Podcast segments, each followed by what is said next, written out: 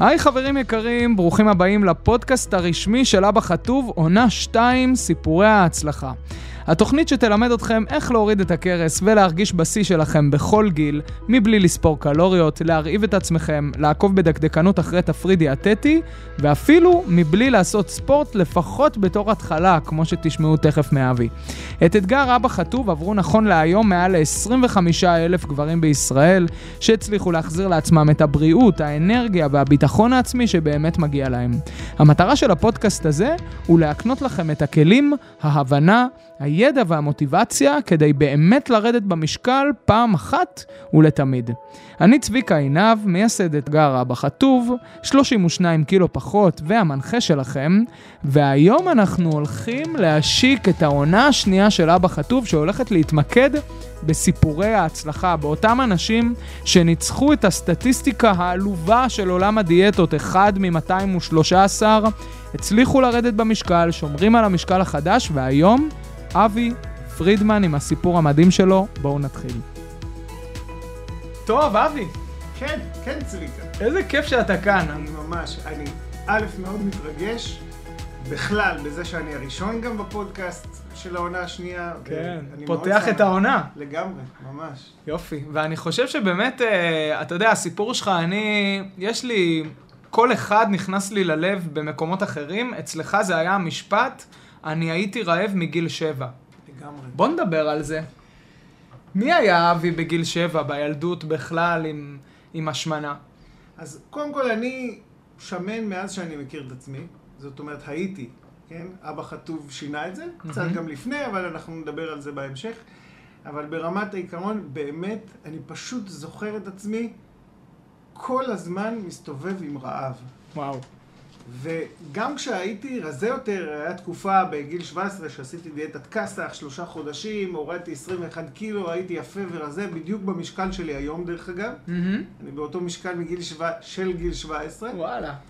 וגם אז אני זוכר את עצמי מסתובב, שבע שנים הצלחתי לשמור על זה, כל הזמן רעב.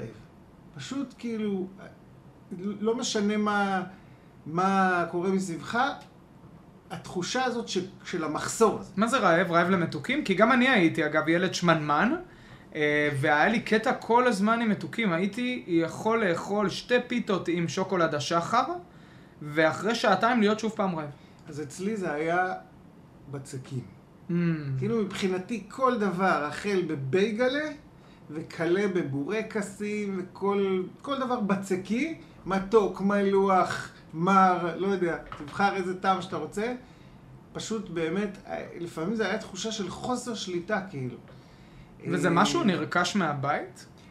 אני לא יודע, אני מסתכל מסביבי כאילו, וההורים שלי הם ככה קצת, והאחיות שלי הם ככה, אחותי גם באב, באבא חטוב, מהמם. אה, הצטרפה באיזשהו שלב לתוכנית הנשים. אני חושב שיש בזה משהו גם, לא יודע, אולי גנטי, לא, לא מספיק מבין בזה, אבל מה שבטוח, בלייב ששמעתי את צביקה, הוא עשה שם, דיבר שם על איזה מחקר על עכברים, ופשוט נפל לי האסימון, ואמרתי לעצמי, זו הסיבה שאתה רעב. אני העכבר הזה, מה שנקרא. אני עכבר, זה אפקט החסימה. הלפטין לא מגיע למוח, והמוח פשוט לא מרגיש שבע. זהו. וזה וואו. לא משנה מה קורה בבטן וכמה אתה מפוצץ בבטן, המוח שלך לא שבע.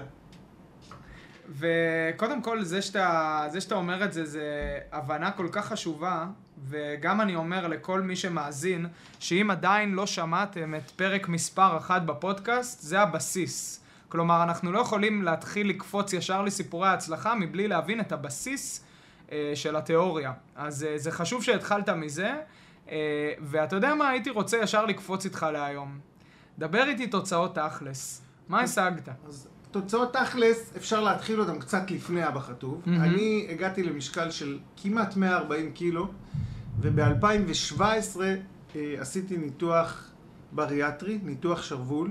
ירדתי מאוד יפה, הגעתי מילימטר ממשקל היעד שלי, שהיה 79 קילו, והגעתי ממש ל-79 וקצת, ומשם התחלתי לאט לאט זליגה כלפי מעלה, כי אין מה לעשות, אפשר לאכול יותר עם הזמן, ודיאטות, אחרות לא עוזרות, ואם לא מטפלים בבעיית השורש, אה, זה לא נפתר. ואני כבר חמש שנים ומשהו, מהמם. הולך כל שבוע כמעט לקבוצת תמיכה של המנותחים הבריאטרים. מהמם. בעיקר מנותחות, אבל גם מנותחים. אתמול בערב הייתי שם.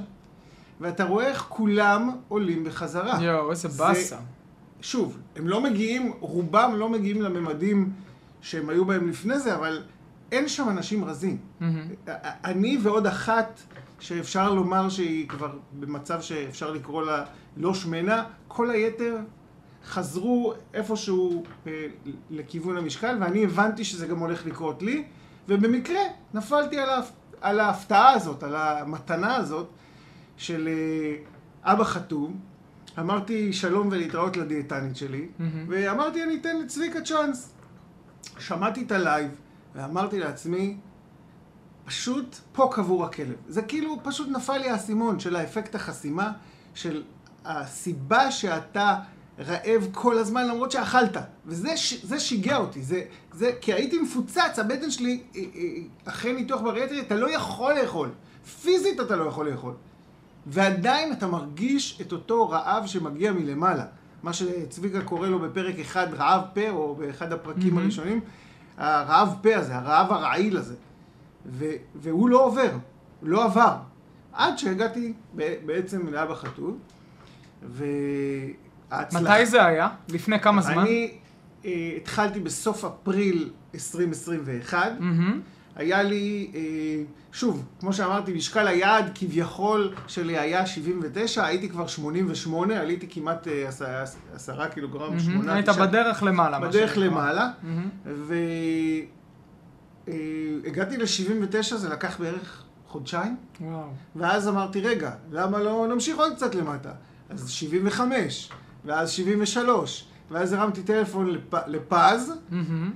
פז הוא ה- המנהל המקצועי של. חברת אבא חטוב, כן. התלבטתי איתו ביחד, ואז כבר גם נכנסתי לריצה, שנדבר על זה אחר כך, וסיכמנו ביחד שאני יכול להמשיך עד 70, ובאמת, בסוף נובמבר, אני זוכר, זה היה יום, יום לפני שטסתי למילאנו לשישה ימים, הגעתי, בבוקר שלפני הטיסה נשקלתי 69.9. וואו. עשרה קילו מתחת למשקל היעד שלך. מטורף. לגמרי. פשוט ככה. BMI 22, פחות מ-22, וואו. ממש. כל המדדים, אתה יודע, דופק שלי הוא כל כך נמוך. היית כאילו, סקפטי שזה יצליח בהתחלה? באמת, בשיא הכנות. אני אגיד לך מה, או שברגע שהבנת שנפלה לך ההבנה, זה זה זה- אפשר לך להתמסר. קודם כל, ברגע שנפלה לי ההבנה, הבנתי. אה, אמרתי, אני נותן לזה צ'אנס. מהמם. עד היום תלוי לי ההתחייבות של ה-90 יום, רק אהה. שמחוק ה-90 יום כתוב 30 שנה. וואו. עכשיו, אני לא אומר שאחרי 30 שנה אני אפסיק עם זה, אבל אני מאמין שלפחות 30 שנה אני אהיה בזה. Uh, התכנון שלי ושל אשתי תמיד היה באזור גיל 70 לחזור לעשן גם. אז uh, לא יודע מה יקרה בעוד 30 שנה, אבל כרגע אני, אני, אני שם. מהמם. Um, וזהו, וזה שם. ומה, ומסביב לזה שמתי את כל התמונות השמנות שלי של המגנטים מכל האירועים uh, משפחתיים. כן. אז כאילו יש את ההתחייבות, ומסביב מה שמחזיק את זה, זה כל התמונות של ה-140 קילו, כאילו, של וואו. השלבים של העלייה במשקל. אה, אז זהו, ומנובמבר, סוף נובמבר 21, אנחנו אתה מדבר כבר- על הריצה? לא. עוד לא, אוקיי, לא. לא, אני לא רוצה לא, לעשות אמרת ספוילרים. הצלחה, אתה אמרת ההצלחה, הצלחה. כן, כן. מנובמבר, סוף נובמבר, אה, שזה כבר, ממש, אנחנו מדברים כבר על 11 חודשים, אהה. 11 חודשים ליתר דיוק, אה, אני שומר על המשקל. ממש עם סטיות פה ושם. אה, אפילו את החגים עברתי יחסית בשלום, אני גם מאמין שתוך שבוע של שגרה הכל יחזור, כי באמת הכל, מה שנקרא, 90 אחוז נוזלים ו... וכל מיני שעריות של אה, לא משנה מה. מהמם. ו...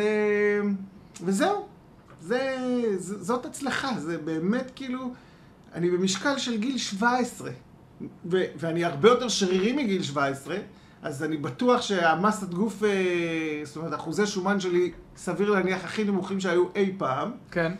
אה, זהו, עכשיו אתה רוצה. להגיד הריצה? אה, זהו, הייתי רוצה באמת, קודם כל, להגיד כמה דברים. אנחנו מכירים כבר כמה חודשים, אה, גם בגלל שאתה חלק מאוד אה, משמעותי בקהילה שלנו, גם בלתת תמיכה, גם לקבל תמיכה, גם בלשאול, גם בלהתייעץ, וגם בגלל ש, שהפכת באמת לאצן, ותכף אנחנו גם נדבר על זה, וגם בגלל שהצטרפת אלינו לתוכנית ההכשרה, הכשרת מאמנים לפטינים, המחזור הראשון שלנו, Life Changers.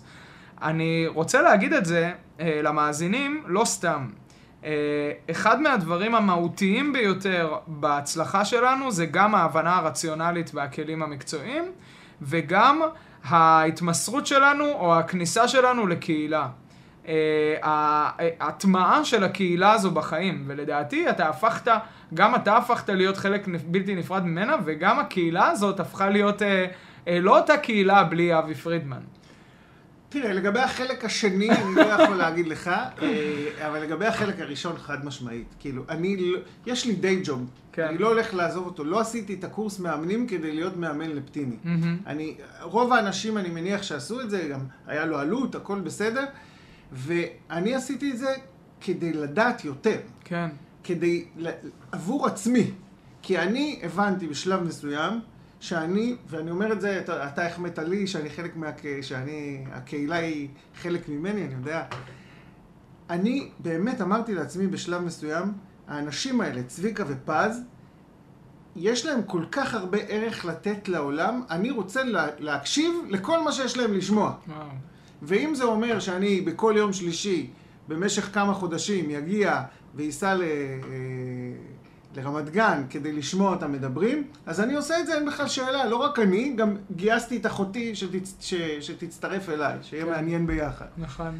אמ, אז, אז במובן... בכלל גייסת את uh, מירב לתהליך בעיניך? מירב התחילה אחריך? כן, בוודאי. אוקיי. Okay. בשבוע, הרי אה, מי שקצת מכיר את התהליך, יודע שבאזור שבוע חמש-שש, לפעמים שבע, אבל באזור, באזורים האלה של חודש וחצי, אחרי שמורידים את, ה, את הקמח וה, uh-huh. והסוכר ואת הפחמימות הגרליניות, פתאום נופל עליך איזה יום אחד שאתה קם, ובאמת אתה פתאום מרגיש שהרעב, הטירוף הזה, נעלם, או לפחות אצלי. עכשיו, אני זוכר שאמרתי לאשתי, לרינת, אמרתי לה, אני לא מכיר את עצמי. ממש, היה לי משבר זהות. אתה, אתה צוחק, אני זה מכיר מצחיק. את זה. אני מכיר אבל היה לי משבר זהות, אני מגיל שבע רעב, אני לא אמרתי את זה סתם. כשעושים ניתוח בריאטרי, חותכים את האזור בקיבה שמייצר את הורמון הרעב, את הגרלין. Mm-hmm. ויש חצי שנה שנקראת ירח הדבש, עד שהקיבה מתאוששת מהטראומה שעשו לה ומתחילה לייצר עוד פעם אה, הורמון הרעב. וקוראים לזה ירח הדבש. אני אחרי שבוע הייתי רעב, כי הרעב לא בא לי מהקיבה, הוא בא לי כן, מהמוח. ברור, ברור. ולכן כאילו מבחינתי, פתאום התחושה הזאת בשבוע שש, ובדיוק באותו שבוע הלכתי לאכול אצלהם ארוחת, שב... ארוחת שישי אצל אחותי. אנחנו קוראים לזה נקודת המפנה, זה כן. הרגע שבו יש הצפה של לפטין, של המוח, פתאום סוף סוף הוא רואה את הלפטין. כן. כן. ובאמת, במקרה, אותו שבוע, שבוע אחרי, לא משנה, ב... הייתי אצלה בארוחת שישי, הם ראו גם מה אני אוכל, כאילו. שאני לא נוגע בכל הדברים, ובעלה, שיהיה בריא, מבשל בצורה מדהימה. וזהו, היא הצטרפה מיד אחר כך. וואלה, מה גרם לה להצטרף באמת? מה גרם לה ללכת אחריך? היא הייתה רזה הרבה שנים. אוקיי. אה, ולאט לאט, אתה יודע, לידות וכאלה, באמת, היא אף פעם לא הייתה שמנה. אני, היא, כל פעם שהיא מספרת שהיא ירדה 19 קילו, אני שואל את עצמי, מאיפה ירד 19 קילו? איפה היו לך 19 קילו לרדת? אבל ממשקל אי אפשר להתווכח. Mm-hmm. והיא פשוט אמרה שאני נראיתי כל כך בטוח בזה, בשיטה. שהיא אמרה לעצמה, מה יש, מה יש לי להפסיד? כאילו, וגם אמרתי לה, תקשיבי, אם לא אוהבים את זה, הם מחזירים את הכסף. זה כאילו מבחינתי, אה, אומרים לך, קח שבועיים, לא תאהב את זה, זה גם מה שאני אמרתי לעצמי, לא תאהב את זה, כאילו, מה, איפה הבעיה? תודיע להם שאתה רוצה לצאת, וזהו. כן, הבנתי אותך. כאילו אין מה להפסיד. אין מה להפסיד. כן. אותו דבר גם, גם אחרי זה ב-for life. היא התקשרה אליי להגיד לי אם שווה להצטרף ל-for life. לתוכניות ההמשך. לתוכניות ההמשך, mm-hmm. כן, לתוכניות, אחרי תוכנית הבסיס. אמרתי לו, אותו דבר, מה שאמרתי לך אז. הם נותנים לך שבועיים חינם, תקבלי את התכנים שבועיים, תאהבי יופי, לא תאהבי. כאילו, אחורה פנה, כן. הבנתי, מגניב. אה, אז זהו. ומירב למעשה ירדה? 17 קילו? לדעתי אמרה לי 19. אה, 19, וואו, מדהים. זאת אומרת שהיא ניצחה אותי בקילו. מדהים, וואו. 18. וואו, וואו, וואו. כן. ואני חושב שעוד דבר מהותי שאתה עשית, אה, זה באמת התחלת, מה שנקרא, את המינוף. והמינוף הראשון, וכאן אני רוצה להתחיל לדבר על זה, אמנם אנחנו אומרים שלא צריך לרזות, לא צריך לעשות ספורט כדי לרזות. לא צריך לרוץ כדי לרזות. אני הייתי מאמן ריצה במשך שנים, היו לי מאות מתאמנים, ואני זוכר כמה הם היו מתוסכלים. איך זה יכול להיות שאני אחרי שלושה ארבעה חודשים יכול לרוץ או יכולה לרוץ חמישה, שישה, עשרה קילומטר, אבל לא ירדתי גרם. אז אין שום קשר בין ספורט לבין הרזייה. אבל אתה באיזשהו שלב בחרת להיכנס לתוכנית שאני יצרתי שנקראת מהספה ל-5K, אה, ומעניין אותי מה, למה בחרת להיכנס אליה, ולמה לקחת את זה לצעד הבא ברמה של... תגיד. אוקיי, לפני, ש, לפני שאני נכנס לסיפור הזה, אני דווקא רוצה להגיד עוד משהו לגבי זה שלא יורדים במשקל מריצה. Mm-hmm. הימים שהכי קשים לי לשמור על הלפטיניות, זה הימים של התחרויות, כי אני אוכל משהו לפני, ואז כל החלון אכילה שלי משתבש. אני מתחיל לאכול מוקדם, הרבה פעמים הימים האלה הם פחות טובים מבחינת אכילה. זאת אומרת, אם, אם הייתי צריך למפות את הימים היותר בעייתיים שלי, זה לכאורה ימים שבהם אני יוצא לרוץ. רץ ורץ ארוכה. כן, כן, ורץ ריצה ארוכה שצריך גם לתדלק את עצמך במהלכה. אז זה אה, בצד. מה קרה? אה, אני מעולם לא רצתי. זאת אומרת, בתור ילד, כמו שאמרתי, הייתי די שמן, אז מן הסתם לא, לא רצתי במיוחד. בצבא, מה שהיה צריך בתור שריונר, עשיתי, שוב, הייתי ממוצע פלוס מינוס אה, מינוס, ונפצעתי בצבא, ו-20 שנה בגב, ו-20 שנה לא רצתי. ופחדתי להתחיל לרוץ. בטח. בגלל הגב אמרתי, וגם נורא סבלתי במהלך אותם שנים, גם בגלל המשקל, מן הסתם בכאבי גב. והרגשתי באמת, חודשיים, זה היה חודשיים אחרי שהצטרפתי לתוכנית, אמצע יוני שנה שעברה, mm-hmm. 2021, ויצאת עם התוכנית הזאת, ואמרת, תלכו על זה. ואני כבר אז, זה היה שבוע 7-8 ככה בתוכנית, כמו שאמרתי לך, אני כבר הבנתי, מהבן אדם הזה אני רוצה לשמוע כל מה שיש לו לומר. התוכנית הייתה בחינם, כמו, ש... כמו שאמרתי, אין מה להפסיד, הצטרפתי. התחלתי, עשיתי את הטסט, ראיתי שמצבי עוד פחות גרוע מרוב, מרוב האנשים. כמה הצלחת לרוץ? 10 או 11 דקות. אה, וואו, יפה. אה, וואו, זה כן. בטופ 5 אה, אחוז. בערך. היו אנשים שם שאחרי זה רצו איתי כאילו נהדר, והתחילו משתיים, שלוש דקות, ואתה אומר לעצמך, מדהים גם איך השיפור מגיע מהר. וככה התחלתי. באמת, עם הריצה ההליכה הזאת של העשר דקות, ולאט לאט מזה. ובשלב מסוים היה לנו גם קבוצה בהרצליה שהרצנו ככה כמה אנשים, שלושה, ארבעה ביחד, וכל פעם הרגשתי שהם מעכבים אותי. Mm. שכאילו אני רץ יותר לאט, כי אני איתם בקבוצה, ובשלב מסוים אה, התחלתי לרוץ יותר, יותר מהר, ו, ופתאום הבנתי שאני טוב בזה. וואו, עכשיו, ברגע שאתה... איזה מבין... שינוי אמונה מטורף על עצמך. תקשיב, לגמרי, לגמרי. זה באמת כאילו... בחיים לא הייתי ספורטאי, לא הייתי שרירי, לא הייתי, כאילו, הייתי בסדר, גם כשהייתי רזה יחסית הייתי בסדר, זה לא שהייתי כאילו מתאמן מאוד קשה וכאלה. אה, אני הולך הרבה, הייתי הולך, גם לפני הבחטוב, הלכתי הרבה מאוד, אני מטייל הרבה עם הבן שלי, אנחנו עושים את שביל ישראל כבר כמה שנים טובות, אנחנו אמורים לסיים עד הבר מצווה שלו. אבל לרוץ לא עשיתי את זה, ו, ובאמת זה פשוט בא לי כביכול טבעי.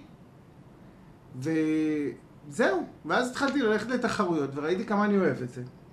זכיתי כבר בשני גביעים, אמנם עדיין לא מקום ראשון. איזה מטורף. רק שני ושלישי. על הילד שהיה כן, שמן, שמן, שהיה אה, גם בעודף משקל וגם רעב מגיל שבע. נכון. מה הוא היה אומר על זה שהפכת להיות ספורטאי? תקשיב, כשעשיתי את הניתוח, זה מצחיק. כשעשיתי את הניתוח, זה רינת סיפרה, אשתי, סיפרה לי את זה לפני, לא יודע, כמה חודשים, חמישה, שישה, כאילו, ממש לי, לא, לא מזמן.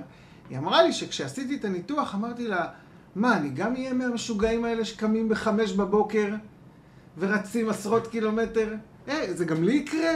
אמרתי, היא אמרה, אני לא יודעת, אני מכירה אותך, אני לא יודעת.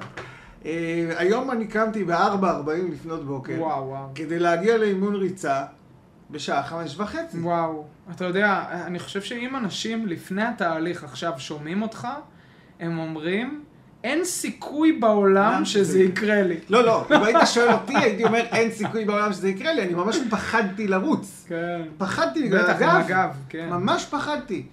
ו... ולמעשה היום אתה רץ חצי מרתון? תראה, חזרתי עכשיו, ממש, ביום ראשון קצבים חזרתי... מדהימים, אני עוד מתאמן כדי להגיע לקצבים שלך, אולי נצליח לרוץ ביחד מתישהו. אה, קודם כל, בטוח שאם תרצה אה, לרוץ יותר כן. לאט, תמיד אפשר. סתם, אני צוחק, אתה... כן. אה, אבל חזרתי ביום ראשון מחצי מרתון, נסעתי לסלוניקי עם שני חברים שבאו לעודד אותי, וכן, היה ממש כיף. הקדמתי את הזמן שתכננתי בדקה וחצי בערך. איזה יופי. על כן. כמה אנחנו מדברים אגב? חצי מרתון? אה, אני סתם? רציתי פחות משעה, פחות מ-100 דקות. כלומר, מהמם. פחות משעה 40, יצא בסוף שעה 38 ואין צ'יינג'. כמה זה? ארבע... ארבע ארבעים, ארבעים ארבע לקילומטר? שלושים ותשע. וואלה, זה בדיוק התוצאה שלי בחצי. מרתון שהיה. ארבע שלושים כן, ותשע. איזה יופי. שבמהלך הריצה כבר הבנתי שאני באזורים של, הזמן הזה, אמרתי יאללה, יהיה מגניב פחות מ-4.40, אה, כי התאמנתי כל הזמן על אזור ה-4.45 כדי כן. לרדת מהדקה 40, מהשעה 40, זה 4.44 בערך. מהמם. אה, ובאמת, פשוט, אה, כאילו, לא, לא יאומן, לא, לא יאומן. וואו. כאילו, מבחינתי זה היה הלם. בטח אחרי השלושה ימים טיול שקצת נהנינו, שתינו קצת אלכוהול וכולי, והלכנו לישון מאוחר. אז אה, עוד פחדתי שאני לא אסיים בכלל, אבל בסוף, אה, מה שנקרא, איזה כיף. הסתיים בשלום. תשמע, קודם כל, איזה מינוף יפה של תהליך ההרזייה ל- לשינוי מהותי של, ה... של הצורה שבה אתה רואה את עצמך. זה, זה מטורף, באמת, כאילו, אני... והיום גם אחרי הקורס, אתה מרגיש שקיבלת בטח עוד כלים גם לשנות את עצמך, גם את הסביבה. אפילו קצת דיברנו, אני כאילו מרשה לעצמי להגיד על זה שאתה רוצה להיות אה, מנחה בקורס הבא. נכון. אה, כאילו יש בך איזשהו רצון להרחיב את האבי החדש הזה. וזה יפה לראות את זה. תראה, להרחיב, אני- לה, לה, להרחיב אותו לגובה, לא לרוחב. לגובה, תראה, זה, זה, גם, זה גם לרוחב, אבל ב, ב, בתפיסה כן. החיובית, כי אנשים מסביב, מסביבך רואים אותך, אנשים שלא דיברו איתי 20 שנה, רואים את התמונות שלי בפייס, בפייסבוק, את ה, כל הסיפורים על הריצות והתחרויות, אנשים שמכירים אותי בתור אבי של 140 קילו. והיום אני חצי, 70 קילו. זה כאילו, זה בלתי נתפס, חצי בן אדם, literally. ו- ואנשים פונים אליי ואומרים לי, מה זה? וכל פעם אני משתדל גם להודות לצביקה, כי הוא הביא לי את המתנה הזאת של הריצה. אני כבר שם בצד את, ה- את, ה- את האבא חטוב ואת, ה- ואת התהליך של הירידה במשקל ושל השמירה עליו ושל להחזיר את השפיות במוח אחרי 30 וכמה שנים טובות של רעב. אה, אני שם את זה בצד, זה משהו, זה מתנה שכאילו היא לא נתפסת אצלי. וואו. כאילו, מבחינתי באמת הריצה זה מתנה, וכמו שאמר, כמו שאמרת, לא צריך את זה. לא, זה לא חובה. נכון. לא חייבים את זה לתהליך של אבל אני. חושב שגם כל כך הרבה אנרגיה משתחררת ברגע שאתה יורד במשקל, ברגע שאתה נכון. כבר לא כל הזמן עסוק במה אני אוכל, מתי אני אוכל, אה, ובטרפת הזאת של הרעב, שגם הייתה לי ב-100 קילו, ואז משתחרר לך אנרגיה פיזית ונפשית כדי לזוז, כדי לעשות דברים, כדי ליצור דברים חדשים. חד, חד משמעית, חד משמעית. אני ממש מרגיש את זה, באמת. כאילו, אני, אני לקחתי את זה לכיוון של הריצה, אבל הסיפורים שאתה שומע, אנשים לוקחים את זה לשינוי בעבודה שלהם, בטח. קריירות חדשות. כל, באמת, כאילו, אתה שומע אנשים, אפילו אני, שוב, לא חיפשתי את זה, זה נפל עליי במקרה, אבל מצאתי שותפה. אחרי חמש שנים שאני עובד לבד, בתור עצמאי, מצאתי שותפה, אני בראשון בינואר עובר איתה למשרדים חדשים בתל אביב. אני. מקווה שנסגור את זה בקרוב. זה כיף. ממש, כאילו זה, אתה יודע, זה שינויים שאני לא בטוח שאבי של, אפילו לא של 140 קילו, שאבי של 90 קילו היה עושה. Mm. של אבי של 95, שבטח כבר הייתי עכשיו בלי אבא חטוב.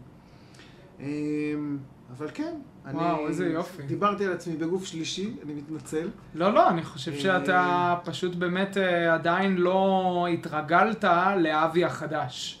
אולי באיזשהו אופן עד הסוף. אה, נכון, כי אני חושב גם ש... אני לא התרגלתי לצביקה החדש, אה, הכל בסדר. אני, חושב שיש משהו במה שאתה אומר, אני גם, כל פעם, אשתי יש לה, אה, אה, שפז תמיד אומר, שאינפורמציה לא מייצרת טרנספורמציה, או כמו שאשתי, שהיא מנתחת התנהגות, אומרת, אה, ידע לא גורם לשינוי אה, התנהגותי. אה, זה, בסוף אתה חייב לחיות את זה. כאילו, כי אומר? ידעתי הכל על דיאט, אני מדבר כאילו ברמה של כמה קלוריות יש בכל דבר, מה צריך לאכול ומה לא צריך לאכול, מה, מה, מה טוב לך ומה טוב, לא טוב לך. ידעת, לא הצלחת. ליישם. זה העניין. כי בסוף זה הכל יורד כאילו ל... כמו שאתה יודע, ההורמונים, כן. וכמו שאמרת, האנרגיה, ההורמונים, ברגע שהכל משתחרר, אז אה, באמת זה מאפשר לך ללכת למקומות חדשים. איזה יופי. אני קודם כל שמח. בשבילך, ואיזה כיף שזה הביא כן. אותך לשם. Uh, אתה יודע, יש לנו הרבה מאוד אנשים שבמהלך התהליך, או לפני התהליך, כבר מבינים שבשלב הניקוי הלפטיני אנחנו הולכים לקחת חופשה מתוכננת מסוכר, קמח, אה, פחמימות כאלה ואחרות, מתרכזים בעיקר בפחמימות הכי לפטיניות שיש, אה, בצורה אסטרטגית כדי לאפשר לגוף שלנו לתקן את הבאג הזה במוח. אה, אבל מה שהרבה אנשים לא יודעים ולא מכירים זה את השחרור הלפטיני. שבעיניי השחרור הלפטיני הוא גילוי מרעיש לא פחות מאשר החלק הראשון. חד משמעית, אני, אני עדיין מנסה להבין איך מצאתם את ההאק הזה, את הפרצה הזאת במערכת, את הלופ-הול הזה, שבאמת... בוא כאילו- נדבר שנייה, בוא קודם כל נסביר מה זה השחרור הלפטיני, אני אסביר ממש בחצי דקה. אה, ברגע, אה, יש לנו שני, נקרא לזה, שתי בעיות מרכזיות. הבעיה הראשונה זה שלאנשים מאוד קשה לרדת במשקל, כי המוח שלהם פשוט משגע אותם וההורמונים לא מאוזנים, והבעיה השנייה זה שקשה מאוד להתמיד לאורך זמן במשקל היעד, מבלי לעלות חזרה, כי אתה חייב כביכול, בכל השיטות שאני מכיר, אה, לשמור על ההגבלות. אוקיי? ומה שאנחנו למעשה יצרנו, יצרנו תוכנית ויצרנו מודל שלם שנקרא שחרור הלפטיני, שזה בתכלס איך אני יכול לחזור לאכול את כל המאכלים שפעם הוציאו אותי מאיזון, אבל משום מה הגוף שלי לא יוצא מאיזון יותר. אה, ממש, זה פרצה במערכת. לגמרי. כאילו, אה, אה, יש, נקרא לזה כמה כללי, כללים בסיסיים, שדרך אגב, ממה שדיברתי עם החבר'ה, כל אחד מוצא לעצמו. נכון. את הכללים הלפטיניים של המסגרת של מה ששומר עליו. אצלי למשל, חלון אכילה של 14 שעות, זה אומר, הפוך כאילו, כן, חלון 10 שעות. של 10 שעות, Mhm. ואז באמת, כאילו מבחינתי, נותן לי את השקט. או לדעת של, של מים בכמות גב- גבוהה, אני כן. ממש מרגיש את ההבדל בין ימים ששתיתי לימים שלא שתיתי. נכון. כאילו, כל אחד, וזה כל אחד עובד לו אחרת. באמת. יש כאלה שמעדיפים לאכול בבוקר ולסיים לאכול בצהר, אחרי צהריים. אני למשל מאלה שמעדיפים למשוך את היום. כן, אני ולהתחיל לאכול, אם צריך בארבע, אז בארבע. אתמול, לא יודע, אני חושב שזה היה בחמש וחצי. זה מה שקרה, ככה היום. ולסיים את. האכילה מאוד מאוד מאוחר, לפעמים בלילה. אין לי בעיה. אין לך בעיה. אין לי בעיה עם זה. אני מסכים. נהנה מהאכילה אגב, זה המאוחרת. גם, זה גם משתנה עם הזמן. כאילו, זה שהיום אתה מסיים בלילה, אני גם, החלון אכילה שלי היה מסתיים ב-1-2 לפנות בוקר, היום אני מסיים הרבה יותר מוקדם באזור 6, 7, 8, אה, כאילו, ו- ומחר זה יכול להשתנות, הכל בסדר, יש לנו את העקרונות ששומרים עלינו, ואז אני רוצה לשאול אותך, מה אתה מכניס ליום-יום שלך? אז זהו. מה אתה אוכל היום, שאתה אוכל ואתה אומר לעצמך, אני לא מאמין שזה לא מוציא אותי מאיזון, אני לא מאמין שאני לא עולה במשקל. אז קודם כל, למעשה, את כל, את כל הפחמימות, אה, נקרא לזה, חוץ מקמח לבן וסוכר אה, טהור, אהה. החזרתי באופן אה, די אה, סטנדרטי. אה, הבנתי. אורז, תפוח אדמה, כן, בטטה, כל הדברים קינוע, הפשוטים, אה, כל הקמח מלא גם, אה, פשטידו, כל אוקיי. מה שצריך. לחם. ל- אה, לחם מקמח צריך. מלא? אה, פחות צריך, אתה מרגיש שלא כן, צריך. אבל גם, אני לא נגד זה, זאת אומרת, אם אה, זה קורה. כן. ובנוסף, מה שנקרא, כן, אני עושה מירכאות, אבל אה, אני באמת, יש אירועים, אני אוכל בהם. אני כבר לא, אתה יודע, פעם היה לך ארוחת פינוק בשבוע, שתיים, זה, בתקופה כן, שבאמת בתקופה היית של צריך להתאזן. של. כן, של הירידה במשקל, ומה שנקרא, מה שקראו לזה השימור. אבל היום, באמת, היה חגים, אכלתי. נסעתי לחו"ל, אכלתי. הכל. הכל. גם סוכר וקמח. גם סוכר וקמח, אם היה משהו שהיה שווה את זה. כן, הבנתי. הרעיון הוא לא... שוב, אתה פחות באטרף. אתה פחות באטרף, לפעמים גם יש קצת ימים של, אתה יודע, טיפה יותר, נכון. אבל הרעיון הוא שגם יש לך את השיטה לחזור, כל הרעיון של הגלגלי הצלה. אני, היה באמת, אה, יוון היה הרבה אלכוהול ואוכל, ואז בסוף ריצת מרתון, חצי, סליחה, וחזרתי והיה פה שוב חג, והיה יום הולדת לבן שלי בבית ביום שני בערב, עם כל החטיפים של הילדים והכל. ויום שלישי הגיע, אתמול. משכתי את החלון, הח- את ה, בעצם את, ה, אהה. את החלון אכילה, צום. פתחתי אותו מאוחר, מאוחר, כמו שאמרתי. אכלתי לפטיני אתמול. היום אני כבר מרגיש, זהו, מטורף. לא צריך את זה. מטורף. הכל בסדר, כאילו, עוד אתמול בלילה הלכתי לקנות דברים ליום הולדת של הבן השני, וכבר, אתה יודע, הסתובבתי לי בסופר, וזהו, והכל בסדר. קניתי שוקולדים, קניתי כל מה שצריך למסיבה, אבל אני כבר לא הרגשתי את הטירוף הזה של אני חייב לפתוח, אני חייב לפתוח. וואו. זה ה... זה, וזה, כאילו, זה מתנה. למי שהיה בטירוף הזה 30 ולא יודע כמה שנים מאז שהוא זוכר את עצמו, העובדה שאתה לא כל הזמן בטירוף הזה היא מתנה. העובדה שכשאתה מזהה את הטירוף הזה שלפעמים חוזר, ויודע לעשות את ה stop loss הזה, הנה, אוקיי, אני מרגיש שטיפה יצאתי יצאתי. מהאיזון, הנה, יש לי את השיטה שלי. אתה השיט- מסוגל לחזור הרבה יותר מהר גם. זה כל היופי. זה, זה הרעיון. תוך יום-יומיים אתה כבר פיקס. זה הזיכרון השרירי שקראת לו. ממש. כן. שבוע, אה, חודש שעבר הייתי בברלין ובפריז, 11 יום. הייתי לפטיני לחלוטין יומיים, כי היה חשוב לי, וזהו.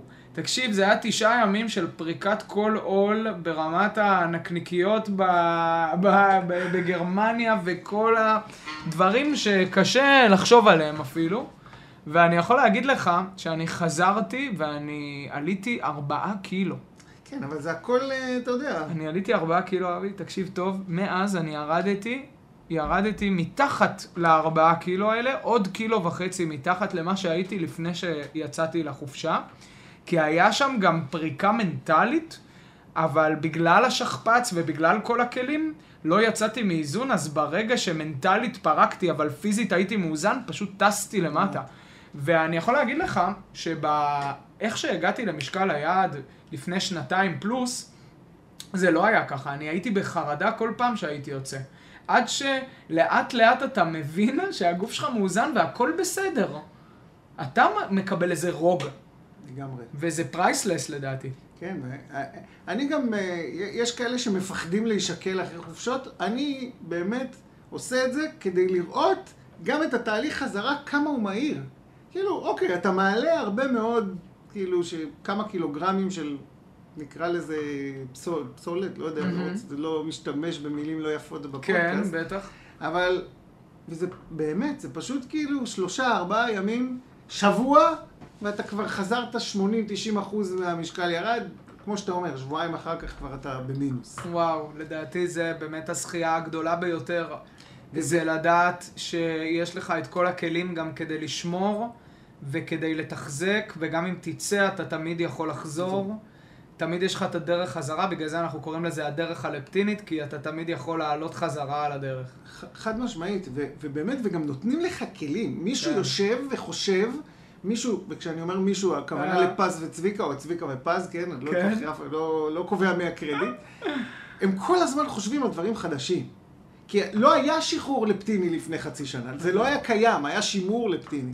אבל הם כל הזמן חושבים על דברים חדשים, הם כל הזמן מנסים לשפר על סמך הניסיון שלהם ועל סמך הניסיון שמתחיל להצטבר מאותם 25 אלף אה, גברים שסיימו את התוכנית ו- והצל- וכמות ההצלחות המסחררת וכמות השיתופים וכל אחד שמספר מה הוא עושה. והרעיון הזה של לאסוף את המידע הזה ולנסות ליצור מידע חדש שיעזור לך, למשל כל הקונספט של גלגלי הצלה, של להחזיר אותך חזרה לתלם, בלי איזשהו תהליך חזר, של אה, שבועות וכאלה חזרה, זה, זה משהו די חדש בסך הכל, נכון. פחות משנה. זה הקרדיט של פז ש- לחלוטין. זאת אומרת, כל הזמן מנסים לחפש פה איך בעצם השיפט, שוב, ככה אני מרגיש, אולי כי אני שם, כן. איך השיפט עובר מתוכנית הבסיס של הירידה במשקל, ל- ליצור תוכן חדש של שמירה על המשקל לאורך שנים. נכון. ובסוף, אני מאמין שעם הזמן כולנו נהיה יותר חכמים, הניסיון ייצבר, כולנו נדע כל אחד לעצמו דרך אגב. אני, ברור לי שמה שעובד לי טוב היום, יכול להיות שבעוד חצי שנה יעבוד פחות טוב. נכון. וצריך ללמוד כל הזמן בחיים שלך. יכול להיות שהשתנו נסיבות, שאני כבר לא יוכל לאכול בלילות ויצטרך להתחיל לאכול ביום, אז בסדר, אז בוא נראה איך, איך זה עובד לי.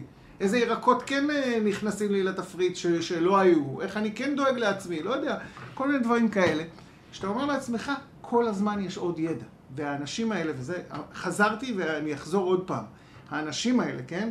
פז וצביקה, כל הזמן מביאים עוד ידע שהוא עובד. עכשיו, לא מאה אחוז עובד עליי, אבל יש מספיק שעובד עליי שאני יכול לקחת מזה את מה שעובד, ש, שבסוף מביא אותי לתוצאה הזאת של אני באמת אוכל מה שטוב לי, שומר על כמה כללי מסגרת לא קשים מדי, לא מסתובב רעב כל היום ורודף אחרי אוכל. לא נמנע מפחמימות. לא נמנע מפחמימות. בחגים, חופשות, אוכל כן, מה שכולם. אוכלים. כולל אלכוהול, אני בדרך כלל לא שותה אלכוהול. כן. ב- ביום יום אה, זה, אבל. עשינו סיור קולינרי בסלוניקי, וכל אחת מהמסעדות שהושיבו אותנו, ישר הביאו לנו בקבוק יין יווני. ו, ובסוף אתה אומר לעצמך, נהניתי, היה טוב, אני יודע שאני חוזר, וזה בסדר, וזה גם בסדר ליהנות. שוב, יש אנשים שלא צריכים את זה. נכון. שלא צריכים את זה, אני צריך את זה. אז עכשיו השאלה איך אתה לומד לחיות עם זה שאתה צריך את זה ורוצה את זה. וזה, וזה בעיניי המתנה הכי גדולה, כי, כי זה לא רק דיאטה.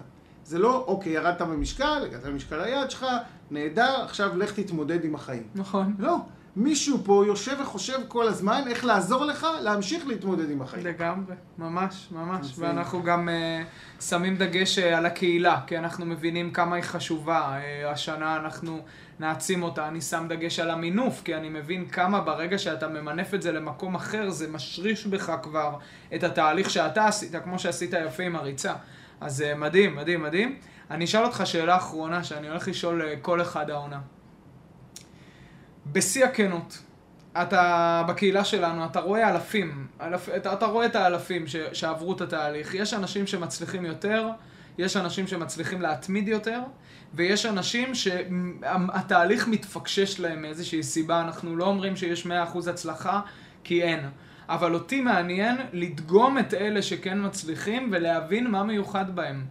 ובשיא הכנות ובשיא הלא צניעות, מה אתה חושב שמיוחד בתהליך שאתה עשית שגרם לך להגיע למקום הזה ששנה וחצי אחרי, אתה במשקל היעד החלומי שלך עשרה קילו מתחתיו, רץ חצי מרתון ובעף על החיים.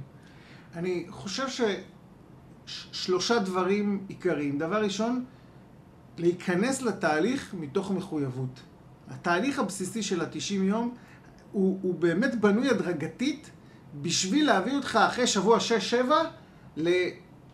נקרא לזה פתאום שהמוח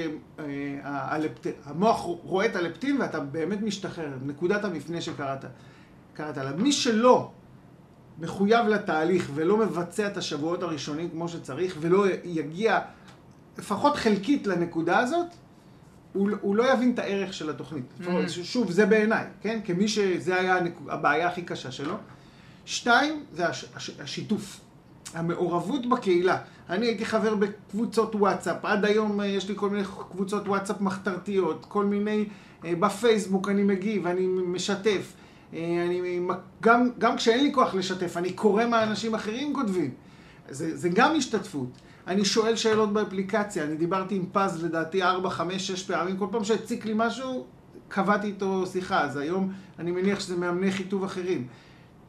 יש כלים שנותנים לך engagement, כאילו נותנים לך את האפשרות להתקשר, ואתה יכול לבחור לנצל אותם, או יכול להשתבלל ב- בתוך עצמך ולהגיד, אני לא מצליח לרדת, וזה לא, וזה לא הולך. זה נקודה שתיים. נקודה, אה, ש...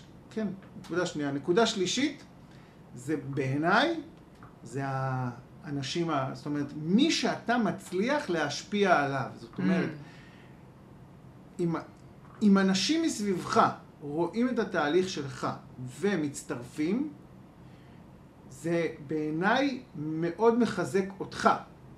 כי בסוף אתה לא יכול ליפול.